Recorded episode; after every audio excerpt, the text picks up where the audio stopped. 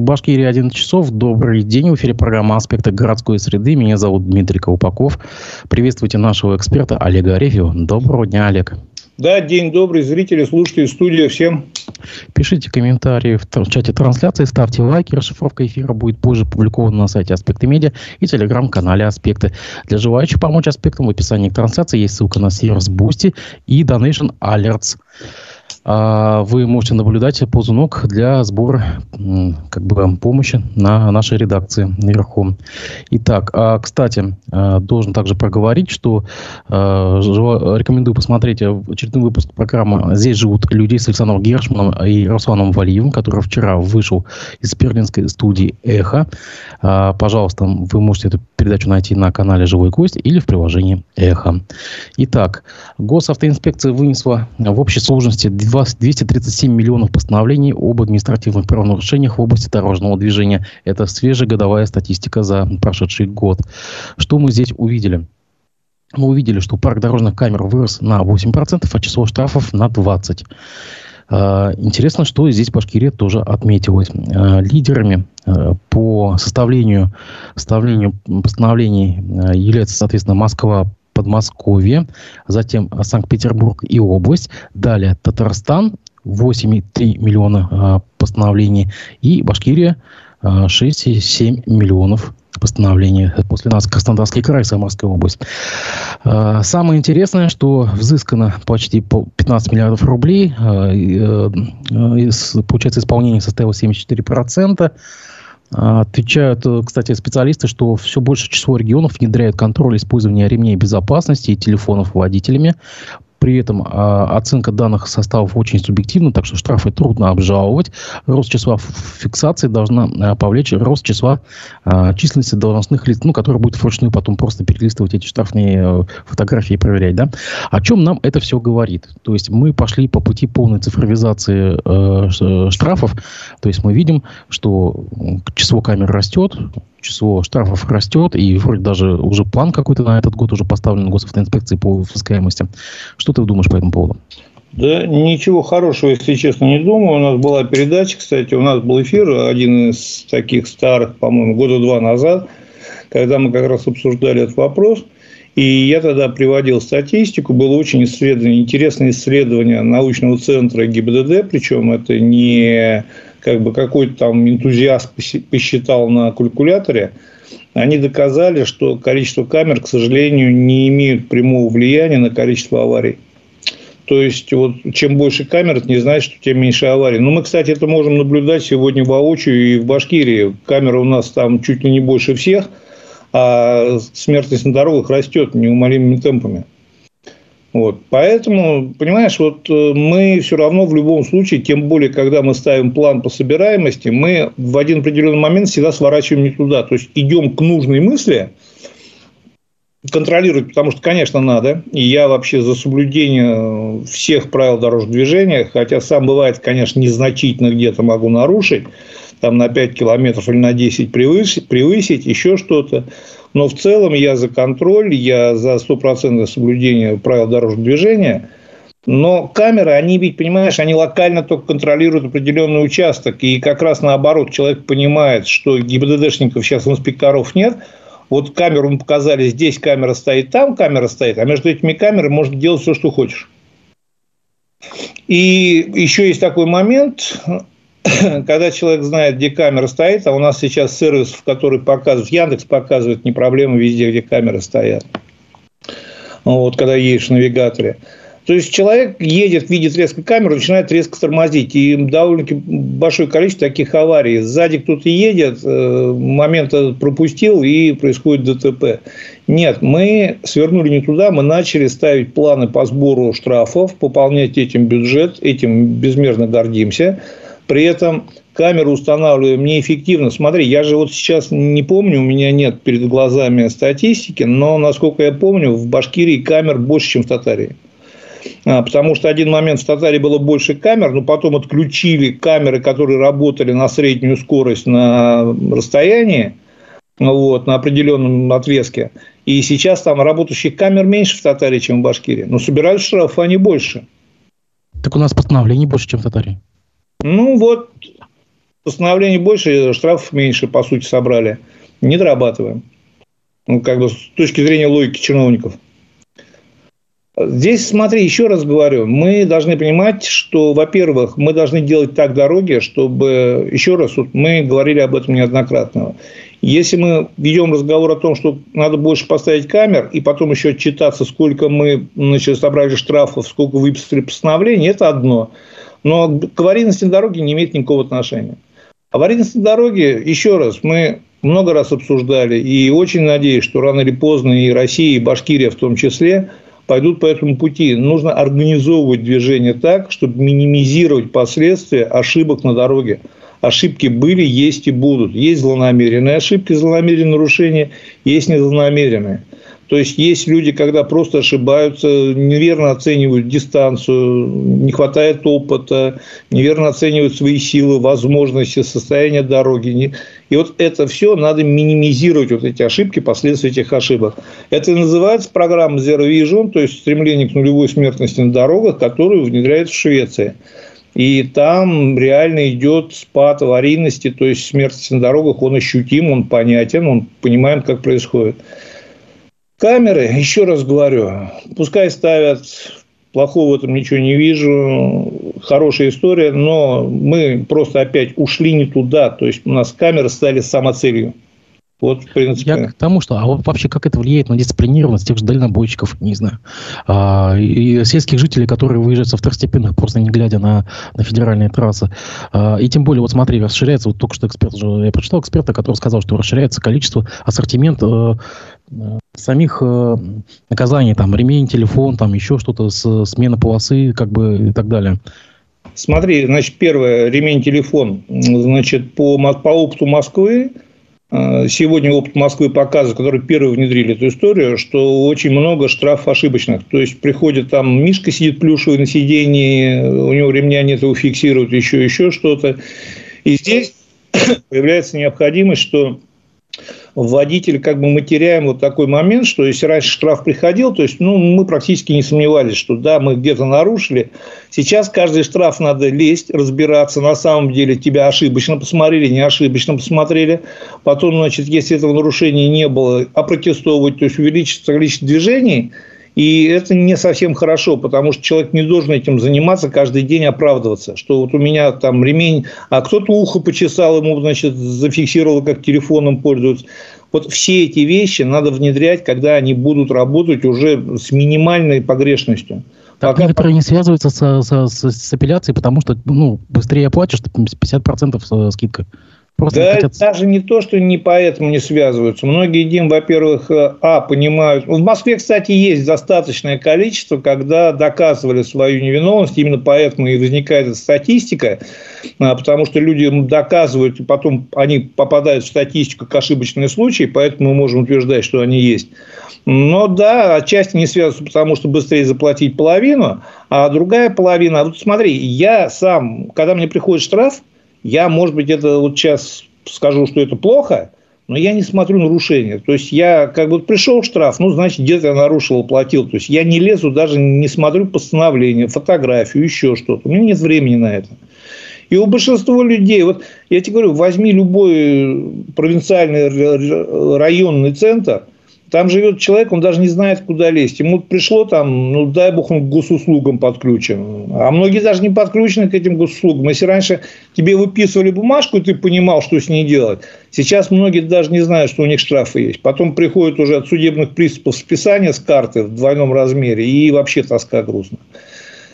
Нам надо всегда настраивать, прежде чем что-то запускать, настраивать систему. То есть, минимизировать погрешность, делать ее удобной для людей, дружелюбный сервис для людей. Но мы, к сожалению, вот как бы карательные функции ставим на первое место, и они не работают. Я говорю еще раз, посмотри за аварийность, смертность в республике, она растет, несмотря на количество камер перекликается немножко с другой темой. Тут э, ФКО при Урале тоже как бы дали разъяснение по итогам года. Как сообщает портал УФА-1, в местах концентрации ДТП на трассе М5 Башкирии нанесут шумовые полосы, установят передвижные шрифт-балки. Это так называемая конструкция со светодиодами, имитирующие полицейские мигалки. Об этом сообщили ФКО при Урале. В прошлом году уже установили 214 стационарных камер, 53 ну, передвижные, и обещают их тусовать между собой по участкам особо аварийным, так, чтобы они просто как бы не примелькались на одном месте. Вот, люди вот тоже смотри, учатся. я тебе еще раз, когда я год, года два назад первый раз поехал, я каждое лето беру семью, и мы совершаем большой вояж на машине по стране. По разным значит, дорогам, по разным маршрутам выбираем, едем по городах, просто останавливаемся, смотрим города.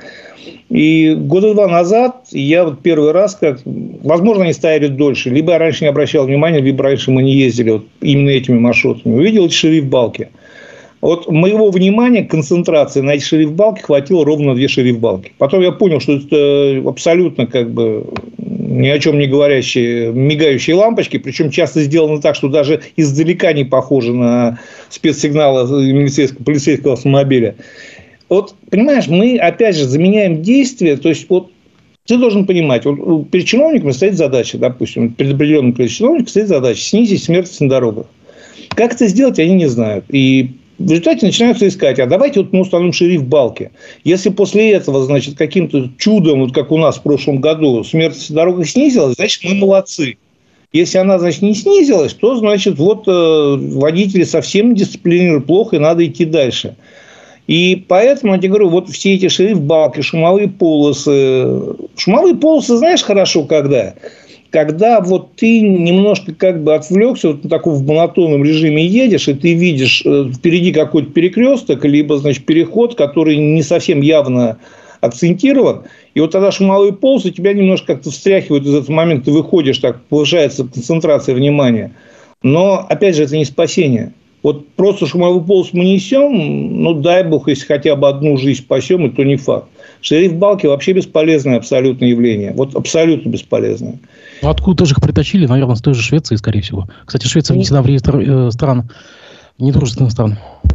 Ну, то, что от того, что они внесены в реестр недружественных стран, это как бы не меняет от того, что у них там довольно серьезно поставлен вопрос безопасности на дорогах.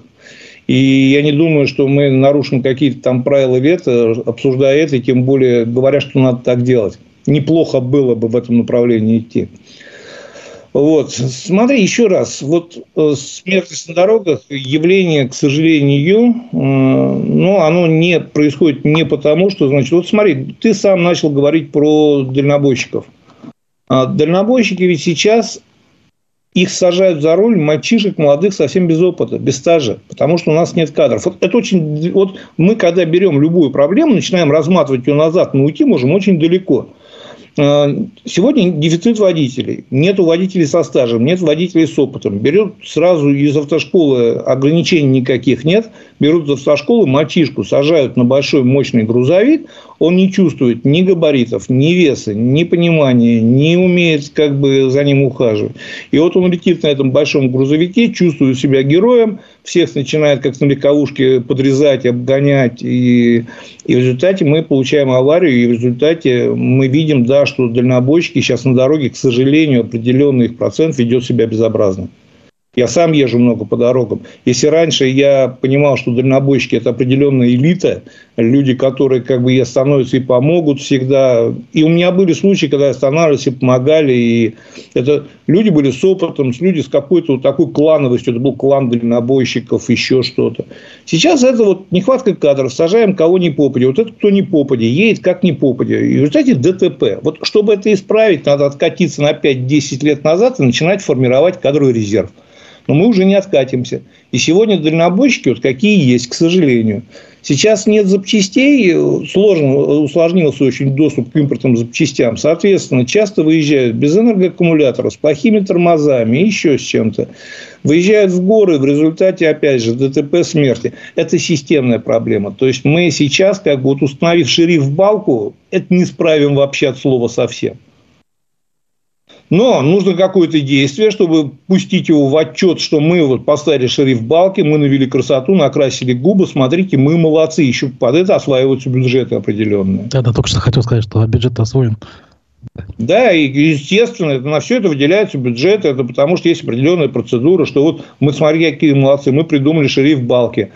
Я причем не видел нигде, не есть специальный аналитический центр, который анализирует. Я ни в одном аналитическом центре, включая ГИБДД России, не встречал пока никаких статистических цифр, либо каких-то обоснований пользы этих шериф-балк реальной. Вот их нету, я не видел их. Хорошо, пойдем дальше. Если неделю назад мы с тобой обсуждали э, инициативу собрания Башкирии о повышении штрафа за переход пешеходами в неположенном месте э, железнодорожных путей, то на этот раз инициатива последовала от самой компании РЖД. РЖД выступила с инициативой об усилении ответственности для водителей, нарушающих правила проезда железнодорожных переездов. Соответствующее предложение направлено уже в Кабмин федеральный, сообщает коммерсант. Э, в качестве аргумента Хоин приводит данные по авариям на переездах. В 2023 году свежая статистика. Число э, аварий выросло на 12% по сравнению с 2022 годом. 54 человека погибло. Практически все ДТП произошли по вине водителей автомобилей. Если предложение РЖД будут поддержаны, то за ДТП с поездом в случае вины водителя можно будет получить наказание вплоть до двух лет лишения свободы. Напомню, что сегодня за данное нарушение закона выписывается штраф как минимум там 5000 э, рублей, либо лишение на сроком до, до 6 месяцев месяцев. А РЖД вот предлагает так ужесточить вплоть до двух лет уголовной ответственности. Поможет, не поможет, на твой взгляд? Мы вот буквально об этом и говорили вот несколько минут назад. Но первое, начнем с того, что значит, часто тех, кто нарушил на РЖД, значит, на переезде правил дорожного движения и не пропустил паровоз, наказать уже сложно. Их собрать потом даже сложно в одно целое. Вот. Поэтому кого они сажать собираются, я не знаю. А, а тех остальных, кто нарушает в полях вот эти необорудованные переезды, на дорогах, где нет ни контроля, ни шлагбаумов, ничего, там, когда нет поезда, нарушение, то и выявить его сложно будет. Но камеры вполне возможно поставить. Нет, смотри, вот здесь опять же, с одной стороны, правильно. Э, переезд – это место максимальной концентрации. Я видел часто сам, как проезжают на Красный. Но обрати внимание, ни на одном переезде, где есть нормальные шлагбаумы и, значит, противоподкатные вот эти вот такие устройства, которые открываются при подъезде паровоза, никто на переезд никогда не выезжал. И мы возвращаемся к тому, что об организации, то есть мы, нам опять мы идем проще, нам надо наказывать, расстреливать тех, кто нарушает, а не исключить возможность такого нарушения. Надо делать так, чтобы переезды были такие, что там невозможно нарушить. Вот невозможно выехать на закрытый переезд – это дорого, это сложно, и это надо делать. Для того, чтобы это не делать и не тратить деньги, мы повышаем ответственность. Отчасти вполне возможно какой-то определенный процент аварийности снизить. То есть, у людей, у определенной вот законопослушной части, совсем законопослушной, которая это но опять же, вот те, кто не нарушает и понимают, что его не накажут, им этот штраф не особо принципиален будет.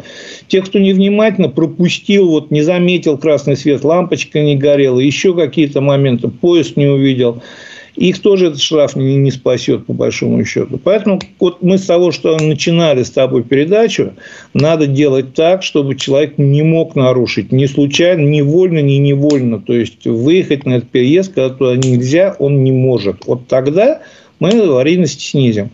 То, что РЖД вносит эти, как бы я понимаю, потому что РЖД несет очень серьезные потери из-за сбоев, потому что каждый ДТП – это разбор, это остановка движения, и они несут серьезные потери. Но у меня такое ощущение, что все-таки это не совсем их задача, это задача все-таки, скорее всего, ГИБДД решать, а не РЖД. И вносить такие инициативы должно не РЖД. А может быть, все-таки это уже на потребности в путепроводах? Мы же напомним, что вот этот Зининский Нагаевский путепровод, он рождался в Муках почти 40 лет, и в нем потребность была просто уже дикая. И то мы видим, как, кое-как его ввели в эксплуатацию. Может быть, уже разработать программу строительства путепроводов в самых напряженных э, переездах? Ну, Дим, откровенно говоря, нам программы строительства надо разрабатывать много очень чего. Где-то мосты уже начинают отваливаться опоры, где-то, значит, с переездами очень большие проблемы. А, программа, конечно, Путепроводы – это прекрасно. На особо нагруженных местах, конечно, нужно ставить путепроводы. Конечно, исключать вообще возможность пересечения этих двух потоков автомобильного, железнодорожного. Но, допустим, есть вот небольшой там какой-нибудь поселочек, есть какой-нибудь небольшой переезд, Причем, смотри, еще один момент. Мы же понимаем, что в основном такие аварии происходят именно на магистрали. То есть, Транссибирской, еще какой-то. То есть, на каких-то вторичных ветках, которые идут на предприятие, там даже скорости паровоз такой не разгоняется, чтобы снести машину. Да, может помять, может треснуть. Но там как бы должна быть организация, должен быть человек, который идет впереди с флажком, следит. Есть специальные процедуры, они все прописаны, это не надо даже придумывать. А вот есть Транссибирская магистраль, условно, вот там не так много переездов. Их либо надо исключить там, в тех случаях, когда мы не можем оборудовать.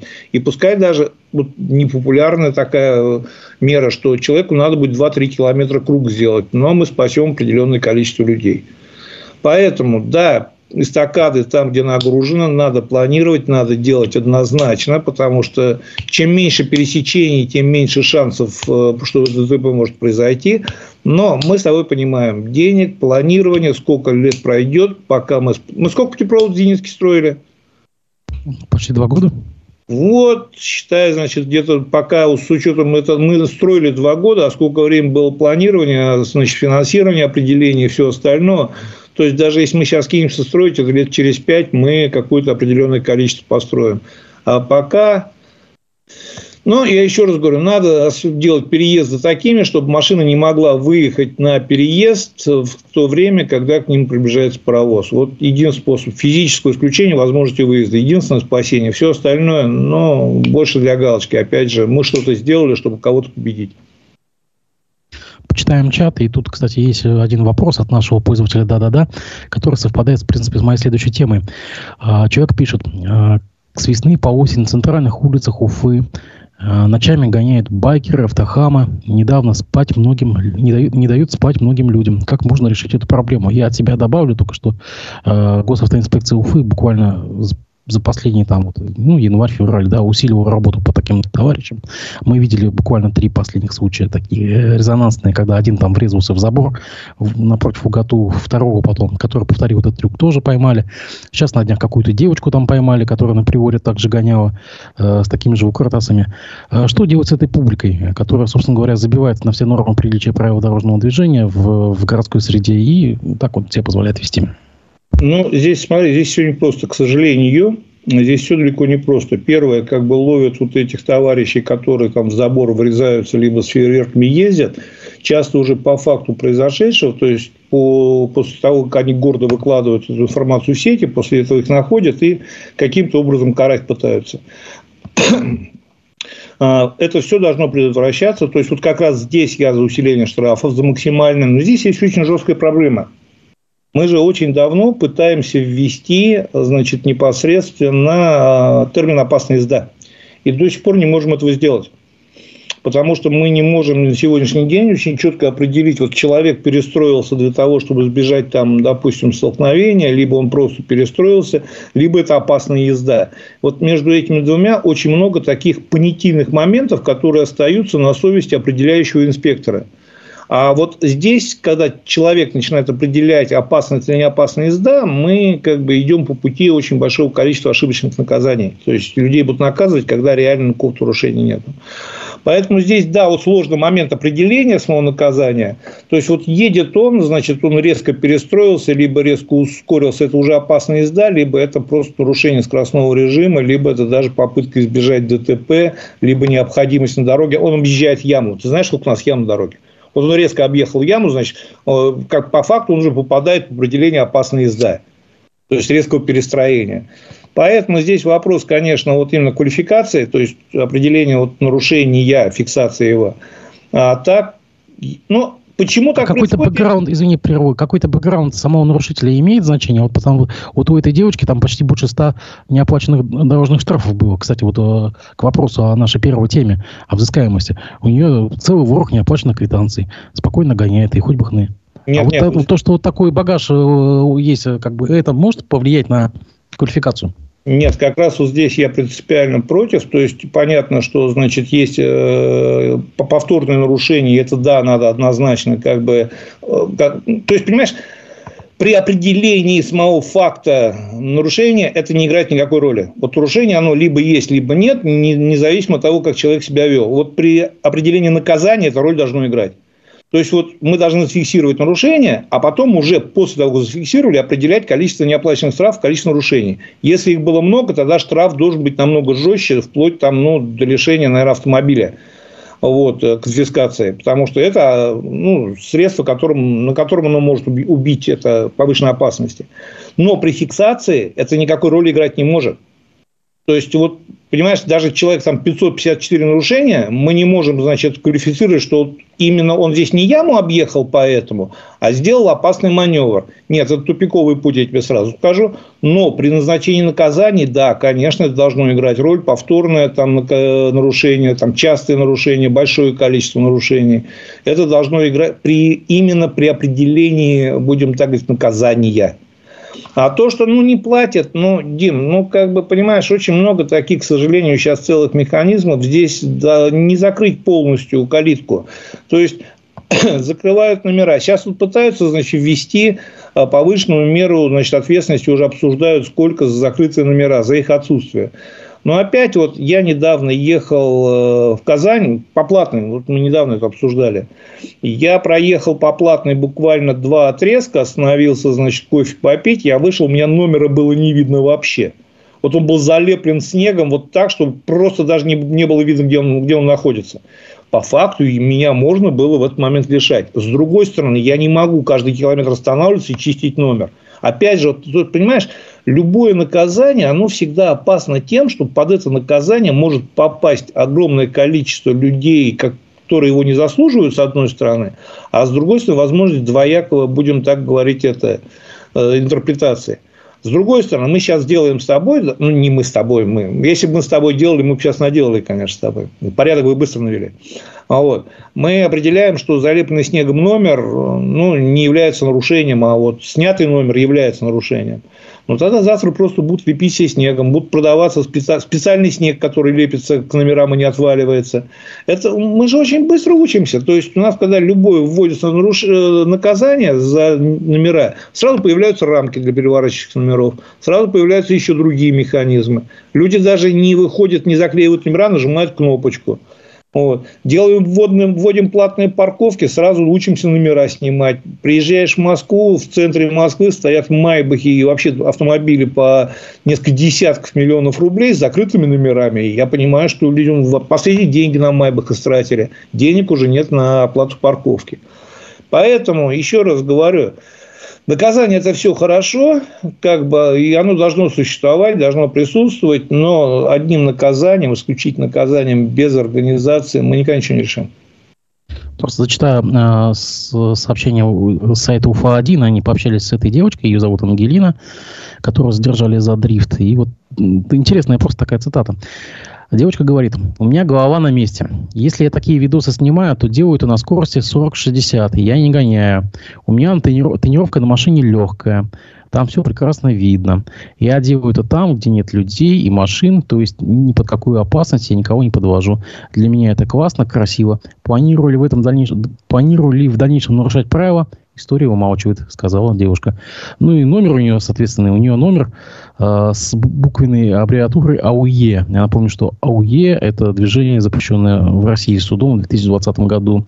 Ну, вот такие вот персонажи у нас э, разъезжают. И, кстати, вот комментарий тоже э, пользователь зря день. Э, у нас в Салате такая же история. Громкая музыка, мотоцикл без глушителей и так далее. Ну, вот что с ними делать, господи? А это мы возвращаемся к тому опять, что мы опять неоднократно с тобой обсуждали. Сегодня максимально снижено количество инспекторов на дороге. Вот нету их сегодня. Поэтому появляется, и все начинает вот это расцветать. Я помню советские еще истории, тогда тоже были байкеры, и тоже были глушители отворачивали. Но их не было такого массового явления, потому что по ним постоянно работала инспекция. А сегодня этой инспекции нету.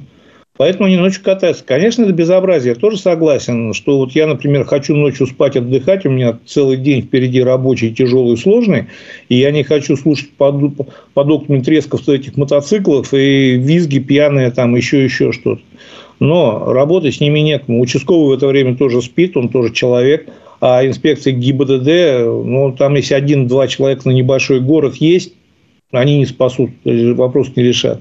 Массовые облавы разовые тоже не решают вопрос, потому что все понимают, что неделю у нас идет операция, а потом опять 2-3 месяца может спокойно кататься. Нет, нет, сейчас ГАИ, кстати, предлагает писать в, бот Телеграма, и они, кстати, оперативно реагируют на эти сообщения. Смотри, здесь есть очень большой момент. Писать надо, и я вот здесь не считаю это стукачеством. То есть, можете меня закидать помидорами, я считаю, что это не стукачество, это как раз нарушение, которое может привести к гибели людей, детей, которые стоят на пешеход... рядом с пешеходным переходом, просто рядом с дорогой.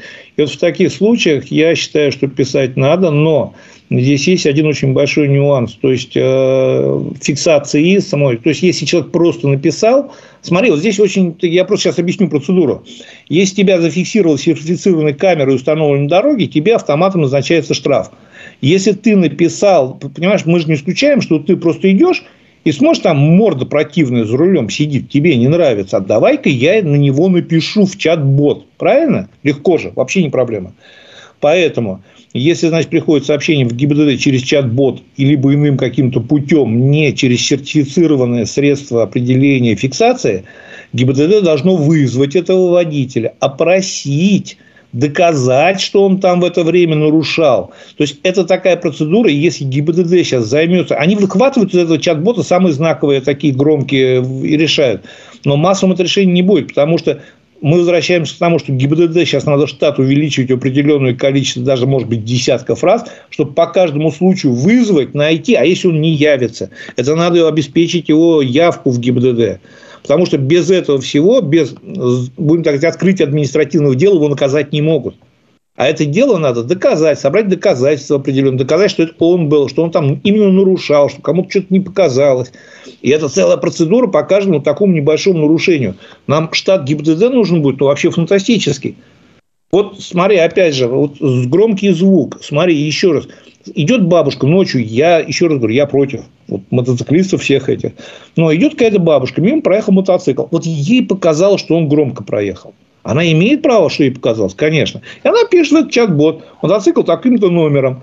А насколько громко он проехал, насколько допустимо, есть уровни шума, они измеряются техническими средствами. Вот без этого измерения, без определения, что именно в этот момент оно было выше, его наказать невозможно. Поэтому чат-бот, да, в принципе, как для определения, там неплохо работает по пьяным. И я знаю примеры и случаи, когда реально пьяных сообщали, их ловили, и я двумя руками за то, что вот это надо, конечно, сообщать сразу же. Если вы видите, что пьяный человек за рулем, и вы не можете сами предотвратить его дальнейшее движение, это надо сообщать. Все остальное, Дим, ну больше для красоты. Потому что, еще раз говорю, доказать, открыть административное дело по каждому такому написанному, кто-то что-то показалось, не показалось. Поэтому 99-98% таких э, заявлений игнорируются. Выбирается пара десятков, там, может быть, даже меньше в месяц. По ним даже может какое-то расследование, какое-то наказание, потом всем пишут, вот в чат-бот поступило, мы наказали. Но, опять же, это не системная мера, которая поможет нам решить этот вопрос, вот, к сожалению. Друзья, я призываю вас помочь нашей э, редакции. В описании трансляции есть ссылка на сервис Boosty и Donation Alerts. Пойдем дальше по повестке. В России хотят запретить посещение аэропорта без билета. Минтранс предложил ввести такое ограничение с 1 сентября. Если закон примут, россияне больше не смогут встречать или провожать близких на самолет. Запрет оправдывают ограничениями безопасности. Мол, в последнее время в России увеличилось число терактов. Хотя не знаю, откуда они такое все нашли. Ну, как ты к этому относишься? Я вообще не понимаю эту вот как бы инициативы, абсолютно не понимаю. То есть, ну, встречающие вообще это как бы история такая, что всегда была, есть и будет. И очень часто люди приезжают в другой город на какое-то мероприятие, встречаются с табличками, но сейчас их выкинут на улицу, будто не стоять на улице под дождем. Не в каждом городе есть такой навес за миллиард рублей, как в Уфе. И причем самое интересное, про этот навес, две секунды сделаю такое лирическое отступление. Я когда прилетел в Уфу, я ну, видел картинки, открыли навес, все здорово, красота. Было очень много вопросов по его цене и необходимости. Но, тем не менее, я выхожу, значит, прилетной зоны, выхожу на улицу, и я понимаю, что когда я выхожу на улицу из э, зоны прилета, то я выхожу на улицу не под навес. И я вообще-то не понимаю, зачем он. То есть, я, я не исключаю, что, может быть, выход, конечно, изменят. То есть, э, схему выхода изменят. Но на сегодняшний день вот навес где-то есть, он там слева, а ты выходишь под дождь и под снег просто на улицу. И, ну, хотя, да, вот честно сказать, красиво, то есть визуально, ну, за миллиард красота оправдана. Относительно ограничений, Дим, ну, вот я говорю еще раз, понимаешь, у нас, к сожалению, мы с этого с тобой начали сегодня передачу, все решение любой проблемы всегда, причем есть она, либо нет, сама проблема надумана или нет, а, мы всегда решаем путем запретов ограничений. К сожалению, это не решается. Если человек хочет совершить теракт, он может купить билет, с этим билетом пройти в аэропорт и совершить там теракт. Вот понимаешь, как бы сказать, 2-3 тысячи на билет, это вообще не проблема в том случае, если человек теракту там, или какая-то группировка, там, террористы, еще кто-то готовится, купить билет для них не проблема и попасть в здание аэропорта. Вот все. Поэтому я говорю, это опять вот мы просто не знаем, что делать, не знаем как, начинаем вводить определенные новые ограничения. Сейчас кстати, в Санкт-Петербурге перестали работать рамки. Судя по всему, уже, наверное, скорее всего, не начнут работать, потому что, ну, видимо, что-то с запчастями. Там было очень рамки удобно. на входе, имеешь в виду? Рамки э, контроля рамки на входе? в зоне досмотра. Раньше было очень удобно, не надо было раздеваться. То есть, ты вынимал только телефон, снимал часы, даже ремень не надо было снимать. А, все это, значит, в контарку вместе с сумкой на ленту, а прям в одежде совсем вместе, не снимая ни ремень, ничего, ты мог пройти через рамку. Вставал, руки вот так в сторону, рентген проезжал и как бы шел дальше. Это очень существенно разгружало значит, зону досмотра, это было намного быстрее и удобнее. Ну, вот. Сейчас это не работает. Сейчас в зонах досмотра опять начинают увеличивать вот такую вот, значит, нагрузку. То есть, если раньше где-то свитер, я говорю, надо снимать, раньше, да нет, там обувь, да нет.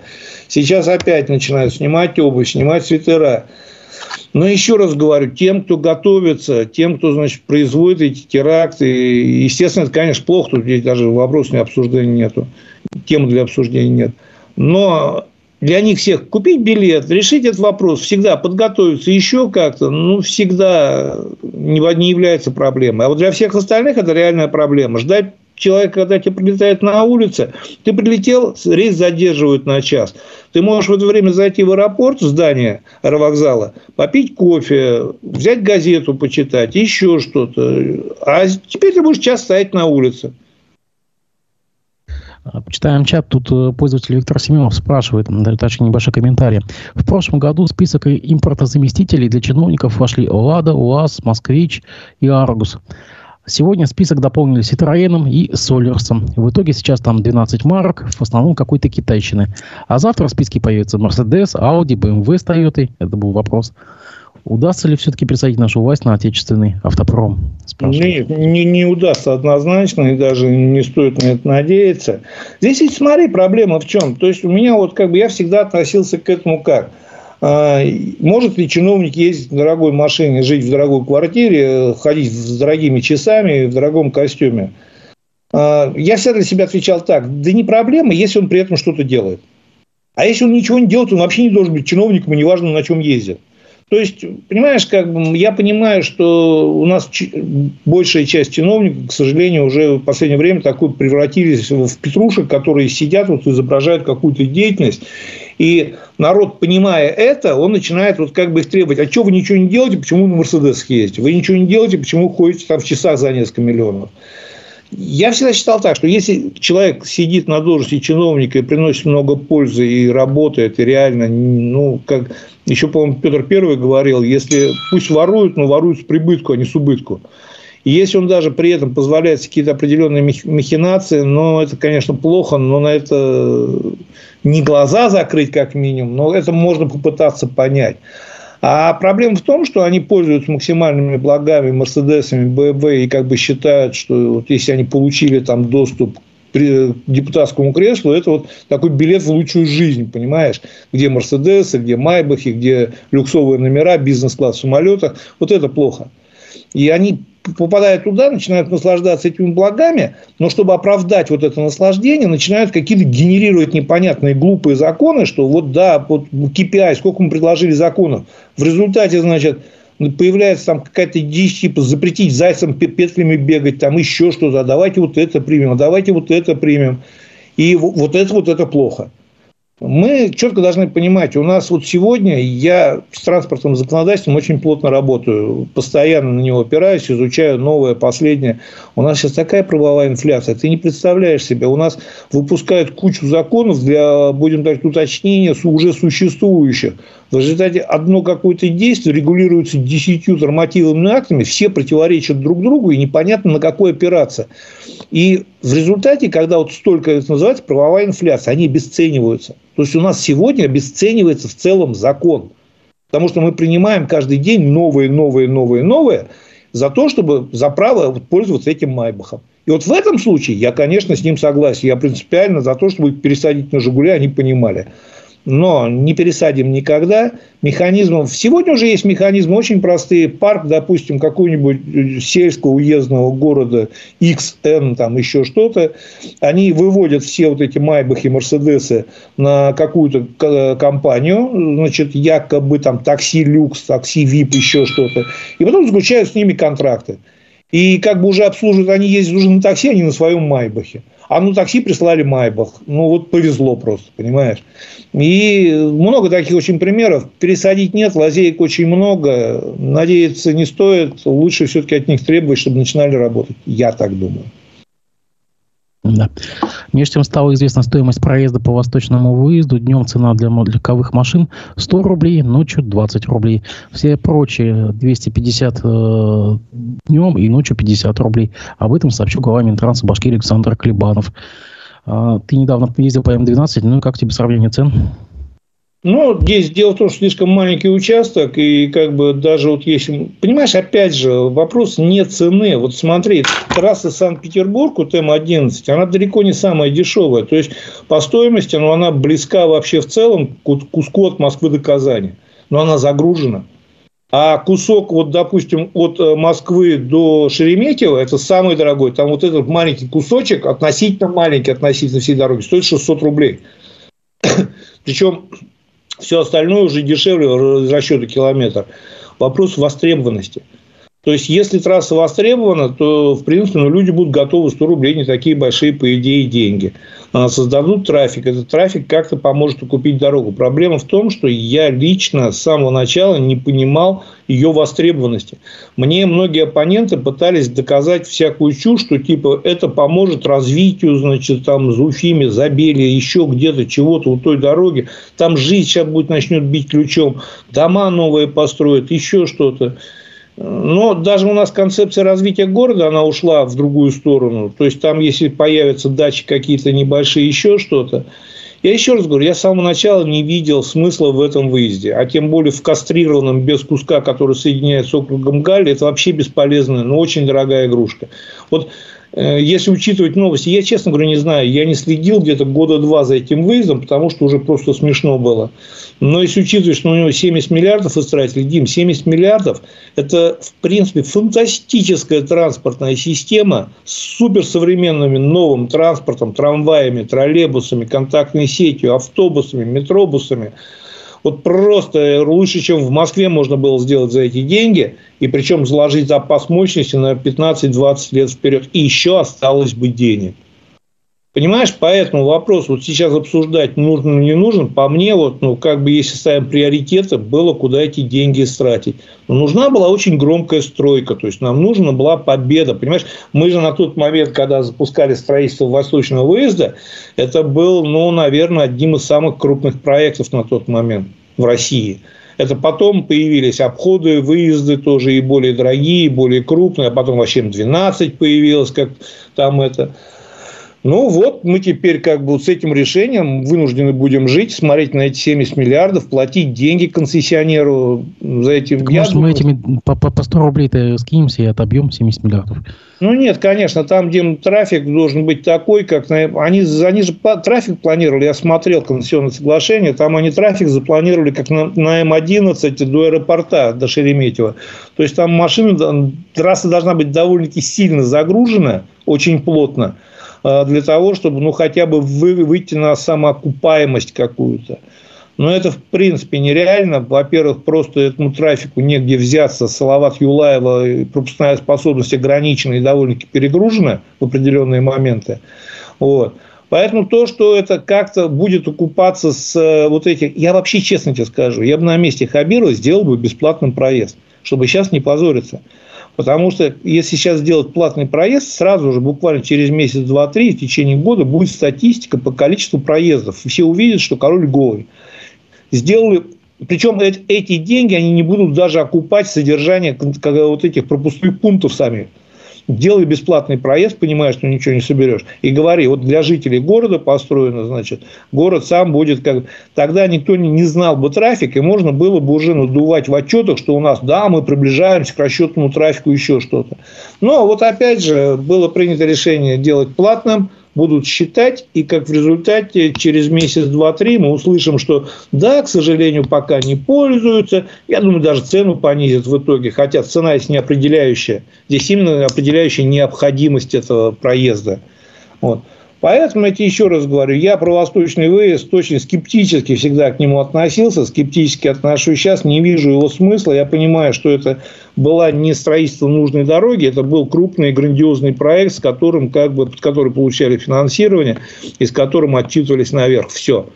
Я, кстати, с твоего позволения, вот хочу... В Уфе появился один очень интересный активист. Мы резко занимаемся как бы условно рекламой, но этот человек, я с ним встречался, очень разумный, очень интересный. И самое главное, вот этот человек, который уже не первый месяц и даже, наверное, год, активно пытается двигать какую-то вот мысль по улучшению ситуации на дорогах. Причем вот когда я с ним разговаривал, я не увидел в нем какую-то коммерческую заинтересованность, то есть он что с этого деньги пытается получать или еще что-то.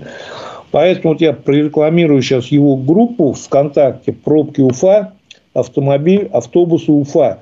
Я тоже туда буду заходить, тоже буду читать. И я говорю, вот я просто за то, что... А как зовут человека хоть? Честно говоря, я сейчас, вот меня не записано, я забыл, я дико извиняюсь, потому что человек, правда, хороший, мы с ним пообщались, очень такие вот у него идеи, может быть, немножко, как сказать, идеалистические, но зато он, он честно. Вот понимаешь, он честный. То есть на него смотришь, и вот там не видно какого-то двойного дна, какого-то желания там сейчас всех обмануть, на этом заработать. И чем больше вот народ, я почему вообще, в принципе, как бы, чем больше народ активно будет учиться, собираться, защищать свои права, требовать хороших дорог, хороших переездов, хороших светофор, контролировать, это делать все можно. И в других городах где-то в определенной степени это делается – вот тогда мы получим... То есть, вот ты мне скажи, вот было хоть одно, значит, там, допустим, официальное обращение там по поводу ям, когда в прошлом году все проваливались. Была масса там вот негатива в сетях, но официальных обращений, я знаю, пару единиц написали, но они не являлись массовыми, поэтому затерялись в толпе. По общественному транспорту, по всему остальному люди должны объединяться и требовать хороших дорог, хорошего транспорта, и это в их силах. Вот самое главное, чтобы они должны понять, что это в их силах. Тем временем в Уфе наблюдается острый дефицит общественного транспорта, сообщает региональный Митранс, но, видимо, ведомство Клебанова все-таки начали это признавать. А в ответ городская прокуратура заявила, что будет уделять пристальное внимание вопросу доступности автобусов. Но самое удивительное, что в этот день в «Коммерсанте» появилось сообщение, что лизинговая компания выставила на продажу 60 автобусов марки «Ютонг», по цене от 9 до 10 миллионов рублей за штуку. Эти автобусы ранее использовались перевозчиком Фанисом Батыровым. Они работали на пригородных рейсах в Чесноковку и Булгакова. А, Батыров э, в интервью коммерсанту сообщил, что опыт показал, э, что их эксплуатировать экономически нецелесообразно. Ежемесячный платеж составил 300 тысяч рублей за один автобус, а при нынешнем тарифе за перевозку и количестве пассажиров мы в конце прошлого года были вынуждены вернуть машины лизинговой компании. Ушедшие с рейса автобусы мы заменим другими меньшего класса. Ну, там что, транзит получается. Ну вот, собственно говоря, как можно прокомментировать это? Да как? Не просто все это, к сожалению, прокомментировать, потому что вся вот эта история, э, она завязана на очень таких тонких внутренних договоренностях, там, понятийных между кем-то и кем-то, которые как бы сейчас вот мы могли бы, конечно, их обсудить, но именно эта договоренность такие не на бумагах, поэтому, не имея доказательств, не стоит как бы трясти воздух. Но я скажу, что Батыров, конечно, когда брал эти автобусы, и насколько я знаю, по некоторым документам, как раз я видел, что э, эти автобусы пришли из недр Автомига, то есть по его схемам лизинговым, и как бы Автомиг имел определенное отношение к этим ютонгам. Вот. Батырев не мог не понимать, что они не будут окупаться. То есть автобус, условно, там сколько они взяли, 12-13. Хотя самое интересное, что брали они их намного дешевле, потому что я не знаю, почему их брал Батыров, но входили эти автобусы в Россию на минимуме рубля, курса рубля, и стоили они на тот момент что-то 6 или 7 миллионов, а сейчас их за 9 продают. И здесь просто вот сам бизнес лизинговой компании как бы можно обсуждать. Но Батыров должен был понимать, что, конечно, такого класса автобусы, как и Нефаза, как и все остальное, они не окупаются сегодня, в сегодняшних реалиях. Нам надо переходить либо на регулируемый тариф, как в других городах, но для этого нужны деньги, их нету, особенно у городского бюджета. И когда он брал, ему, видимо, какие-то обещания поступали, либо перевести на регулируемый тариф, либо еще что-то. Обещания, скорее всего, не были сдержаны. И Батыров, конечно, как бы, ну, со своей стороны сделал ход, взял их и вернул. Окупаться они не могли изначально на том тарифе, на тех ценах, тем более на тех направлениях, на которых он поставил. Я понимаю, если бы он их поставил на загруженные направления в городе. Но, опять же, мы возвращаемся, что эти автобусы, есть подозрение, есть такая информация, что они пришли именно через э, контакты Клебанова, а Клебанов именно управляет пригородом, поэтому и автобусы работали на пригороде, и Батырову дали маршруты на пригороде. Сейчас, кстати, он после То этого... ему навязали, получается, эти ютунги? Не знаю, не, не думаю, что навязали. Батырову сложно что-то навязать. Скорее всего, были какие-то обещания перевести на регулируемый тариф, поддержать, помочь, там, дать какие-то другие маршруты, э, либо еще что-то. И, скорее всего, где-то кто-то в какой-то момент либо пошел сбой вот в этой цепочке обещаний, либо кто-то просто посчитал, что ну, ему мало пообещали. И с этого начался вот такой определенный вот э, как бы конфликт. Ютонги пропали не вчера – на ситуацию в городе они играют роли меньше всего. Ну, кстати, я видел ютонги на, на Батырском городском маршруте. Да, да, есть такое. Вот. На ситуацию в городе они не влияют никак. Ситуация в городе идет в тупик совсем по другим причинам. То есть, в частности, это, конечно, одна из первых таких серьезных проблем – это водители. Водители сейчас по многим городам – за последние несколько месяцев водители уходят намного больше, чем приходят. То есть, и так испытывая дефицит, он каждым днем растет. Но ну, все-таки подытожим, то есть Батыров э, сказал, что заменит эти машины меньшим классом, я ведь правильно понимаю, это либо газели, вот эти газовосы, либо какие-то транзиты. Да ты понимаешь, ну, во-первых, заменит очень громкое заявление. Я слышал очень много раз, что Батыров опять ищет автобусы, у него там не хватает автобусов, здесь не хватает автобусов. У Башавтотранса то автобусов не хватает, то водить. Что он может сказать? Конечно, он скажет «заменю». Вот по факту, когда заменит и чем заменит, будем смотреть. По экономике на нерегулируемом маршруте, конечно, вектор максимум, что себя может попытаться окупить. Все остальное себя не окупит однозначно. То есть, либо мы переходим, опять же, говорю, на регулируемые тарифы. И, кстати, насколько я знаю, сейчас в реестр в э, Клебановский, который в региональный, внесли три регулируемые тарифа и будут регионам платить но пока, значит, скорее всего, там, опять же, автомик мы запустим, будем кормить на этих тарифах. Вот. Если мы не будем платить из бюджета, максимум потолок, что может перевозчик себе позволить окупить, это вектор. И то не всегда, и то не новый. Вот новый вектор сегодня в хорошей комплектации для города перевозчик на нерегулируемом тарифе окупить не сможет никогда. Вот сегодня либо это бушный автобус сильно бушный, либо это очень простой автобус типа вот 0,5 пазика – все, и мы должны понимать, что есть экономика, вот есть наше желание, мы хотим красивый транспорт, мы хотим кругом рюшечки, мы хотим гирлянды, елочки зеленые, а есть экономика. Вот мы пытаемся сейчас сломать логику экономики, запустить красивые автобусы, чтобы они работали бесплатно. Не бывает так.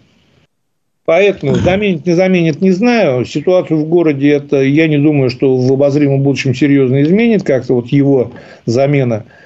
Да и то, что эти ютонги ушли, ну, не, не из-за них стало намного хуже. Они чуть добавили еще одну капельку в эту бочку.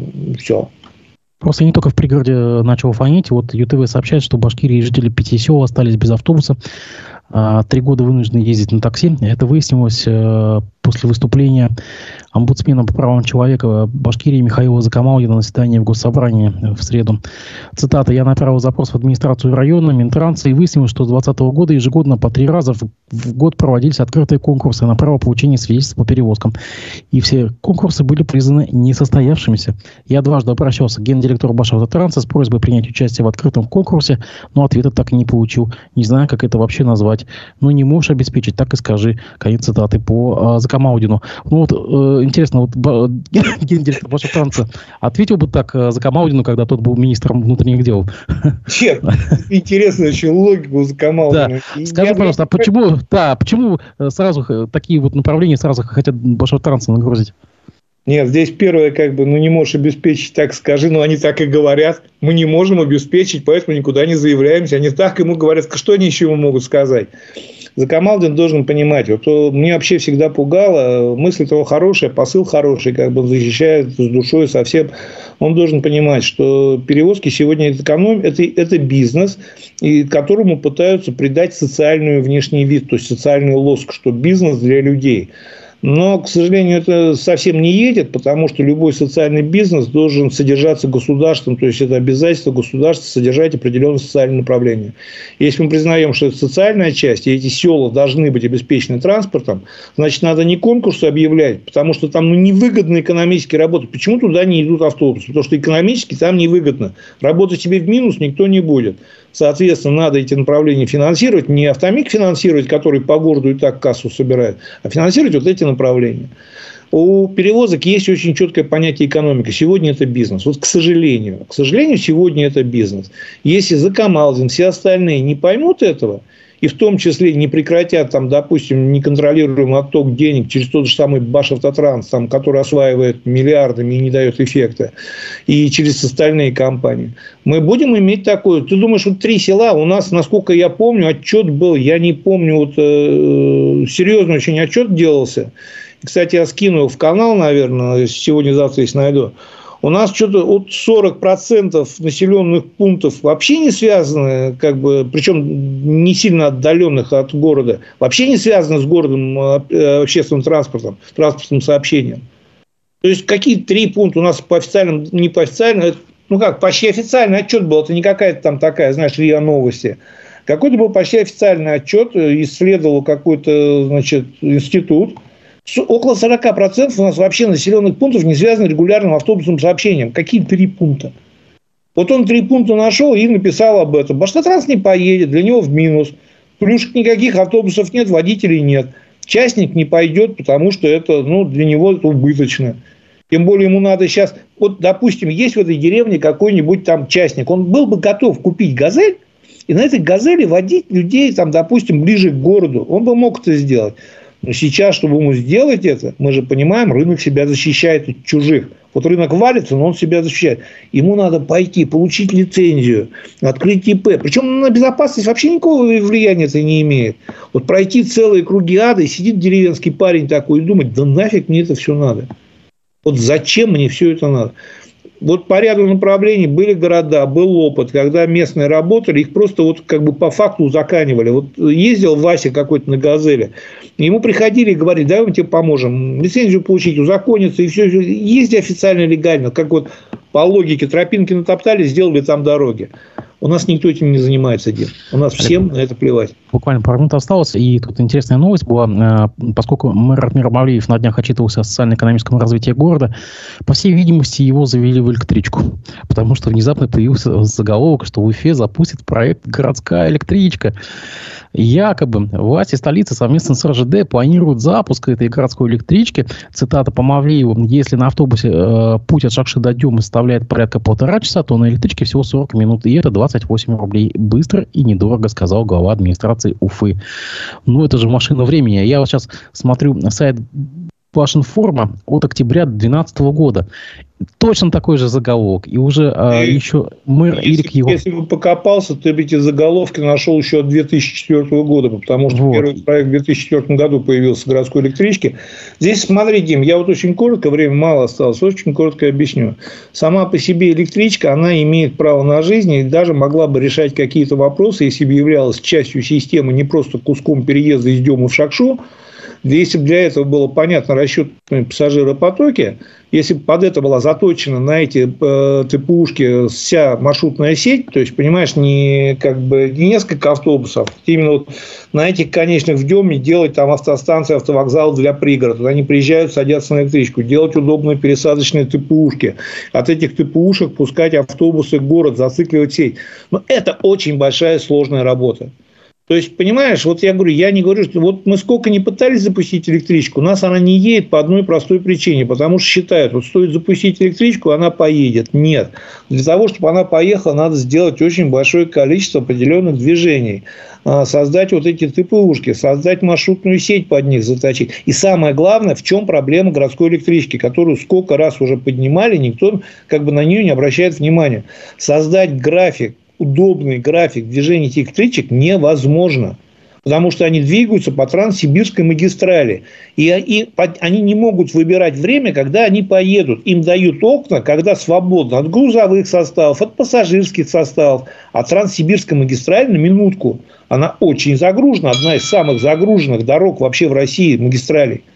И вот поэтому электрички ставят в то окошко, в которое дает РЖД, там вот такой узенькое, там, допустим, которое людям неудобно. А при этом вот мы говорим, что значит, путь от Дема там, до Шакши вот, составляет всего столько-то. Но до этой Шакши, до остановки надо доехать, при этом дождаться, именно доехать к электричке, дождаться эту электричку, доехать на этой электричке, дождаться там транспорта и доехать до необходимости места работы. И вот если мы эту цепочку полностью не отрегулируем так, чтобы она работала как часы, а, это не будет работать никогда. Вот просто мы запустим электричку, она опять пустая покатается, мы скажем, опять не получилось. Вот, а так в целом, ну, как, как городская электричка, как мысль, ну, пользуются везде, люди развивают, и неплохо это работает же. Ну, просто любопытно, что почти каждый мэр э, воспринимает эту идею для себя как, как новую. Буквально, ну, почти каждый мэр об этом говорит. Ладно. А, здесь уфимец, пожалуйста, на трамвае призраки, которые отображаются только в мобильном приложении, сообщает вся Уфа. А, такая тема интересная, я тоже с ней сталкивался. В общем, перескажу своими словами.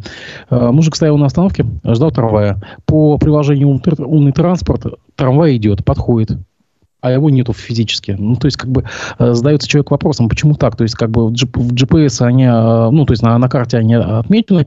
Э, я такое здесь в Норсе видел с некоторыми номерами маршрутного такси. А в реальности физически ничего мимо тебя не проходит. В чем дело? Тут, Дима, я тебе попробую объяснить, но пока я вот не знаком конкретно с этой ситуацией, я тебе объясню. Вообще механизм передачи данных вот в Яндекс или умный транспорт, неважно, каким мы пользуемся – то есть сам Яндекс или сам умный транспорт, он показывает те данные, которые ему передаются. Передаются они не перевозчикам, передаются они обычно через определенный центр, как у нас, я не помню, как он называется. Ну, в общем, есть определенный центр, который собирает эту информацию, передает им, должен передавать. И вот здесь вопрос настроек вот этого центра. Я не исключать могу ничего. Я знаю массу примеров, когда для отчетности, для галочки сажали, значит, э, с этим блоком в легковушке, и человек ездил на легковушке по маршруту, изображая движение автобуса. Такое тоже было. В Уфе не знаю, но в России я встречал такие случаи, доказанные были.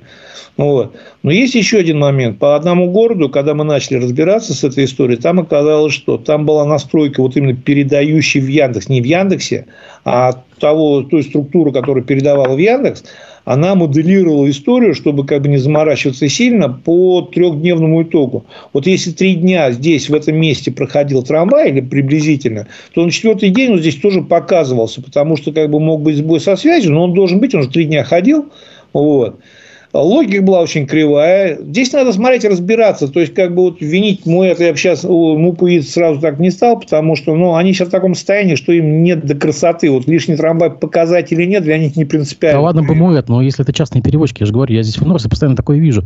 Вот. А, это, это вообще не проблема. Я тебе объясняю, что частные перевозчики, это вообще как бы была такая практика. Уже люди в Уфе не знаю, потому что этим никто не занимался. В России несколько случаев доказано, когда частник садится садится в свою легковую машину, ложит, значит, блок рядом с собой и катается по маршруту, либо нанимает кого-то. То есть у него официально это идет работа, как бы засчитывается за работу, но в Уфе в этом смысла нет большого. Почему? Потому что это работает в тех случаях, если тебе государство, регион, город платит. А если он тебе не платит, то не принципиально, если там проехал, не проехал. А от них даже сегодня как бы соблюдение графика не особо получается требовать. Поэтому, скорее всего, все-таки я считаю, что это проблема именно вот звена одного из передачи данных, где просто неправильно либо глючно настроена аппаратура, либо так вот данные подаются с потолка. Ну ладно бы приложение, но когда вот стоишь на остановке, вот и умная остановка, там же табло с прибывающим транспортом, но и там то же самое мимо вас проехал только что автобус, а, а нету в реальности. Кстати, мне только вчера позвонили, об этом рассказали очень уважаемые, хорошие люди, которые редко пользуются транспортом. И вот человек пришел на остановку и тоже говорит, ну вот, говорит, вот транспорт подходит так. Опа, раз, и, типа время изменилось, а транспорт не прошел. Ну, думаю, еще подожду там немножко. Опять раз, время изменилось, транспорт не прошел. Я еще раз говорю, на эти умные остановки кто-то передает данные. Передает не Яндекс, передает именно вот этот центр управления. Я не помню, как называется, он есть. Центр, вот, просто сейчас не буду вводить. Ну, при Уфагортрансе, да, да. Ну, это как бы он... Нет, по-моему, даже, ты знаешь, Уфагортранс, они как бы вот как было три года назад, это был отдельный центр э, ну, не диспетчеризации, диспетчеризация это немножко другое, который именно задача была собирать, сохранить данные, э, передавать их федералам, в том числе Яндексу, потому что это обязанность перевозчика этими данными делиться определенная. И они даже пытались перевозчику дать деньги брать, и перевозчики сказали, идите вообще вы лесом, кто-то стал платить, кто-то не стал платить. Понимаешь, сегодня у перевозчика вот нет законодательно закрепленной обязанности эти данные передавать. То есть, вот, как сказать, она есть законодательно закрепленная обязанность, нет ответственности за нее. А у нас любая обязанность без ответственности – это рекомендация. Всегда было так в России. Вот. Сегодня нет какой-то прямой ответственности. Конечно, пытались э, управление транспорта и связи, я насколько помню, с Уфалайном или с кем-то из Панафта у них была такая история, когда те в каком-то неправильном формате передавали отчеты, их попытались за это э, лишить свидетельств. И то, по-моему, не получилось по суду. Вот. Поэтому история очень мутная, очень сложная, и как бы на сегодняшний день она, ее упорядочить никто не будет. Никому это не интересно. Будут такие же картинки кататься и призраки. Причем это не только в Уфе происходит. Мы завершим это просто тогда такой отвлеченной темой. Поднимите, пожалуйста, вопрос о сносе гаражей и вырубке леса под строительство за бульваром Славы. Буду вбивать 30-метровые сваи, что будет с домами, пишет пользователь под ником Соня Нур. Ну, объясню. Э, действительно, есть проект межевания планировки части улицы Зорги. Вот именно в этом месте. Кстати, я напомню, что в этом месте когда-то э, вырубалась, вырубалась лесополоса под строительство скоростного трамвая. Мы помним, с чем там столкнулись там по времена Хамитова. Ну, видишь, э, на этот раз уже туда идут, идут застройщики коммерческие. Ну, коммерческие застройщики, в отличие от трамвая, скорее всего, дойдут, потому что трамвай все-таки такая немножко была другая история. И я не верю, что трамвай там не стали строить из-за того, что, значит, э, жители возмутились. Никогда у нас особо на возмущение жителей внимания не обращали. а банк отменил решение о выделении кредита ЕББР. Вот, я просто говорю, да, да, вот тогда понятная история, то есть, как бы, здесь смотри, вот при всем сочувствии и понимании вот этого пользователя, который оставил комментарий, я скажу так, что если, значит, эта история заложена в градостроительном плане, и люди, которые там гаражи имеют, они официально у них зарегистрированы, им выплатят достаточную компенсацию, то как бы с этим бороться очень сложно будет, потому что, ну, как бы, и да смысла большого нет, потому что это развитие города, если оно обоснованное, осмысленное. Другой вопрос. Если там будет застройка вопреки... Есть много примеров, когда строят через коленку и как бы не соблюдая много норм и еще чего-то. Здесь суды. История очень сложная, непростая. А, как бы если не она одна, там, или не он один хотят это сделать, остановить, это, конечно, надо объединяться. Есть определенные примеры в Башкирии, когда не часто, но получалось. Не все удавалось остановить стройки, не все удавалось. Но это исключительно только по судам, только, значит, через... Это очень сложно и не всегда путь, имеющий конец. Очень дорогой, потому что надо привлекать юристов. Но, к сожалению, сегодня другого пути нет. Все, что мы говорим, как бы, что там даже выйдут они, обращение запишут, Бастрыки, ну еще кому. Тут возьмет на контроль, пришлют какую-то отписку. А, именно в прокуратуру с ответами до вышестоящих структур, привлечение специалистов, которые доказывают, что именно сваи там вбивать, это не их эмоция, что нельзя вбивать, а реально есть специалист. Тогда можно, ну, я говорю, путь очень дорогой, очень сложный, и мало кто идет именно по причине того, что дорого и сложно. Увы, к сожалению. Что же, сегодня короткий рабочий день. Спасибо тебе большое за то, что ты нашел время. Да, и всех с праздником, чуть не забыл. Праздником, честно, да. А, благодарю тебя за то, что ты нашел время выйти в эфир. Я надеюсь, что в следующую пятницу мы увидимся. Напомню, что это была передача «Аспекты городской среды» с Олегом Арефьевым. Всего доброго. До свидания.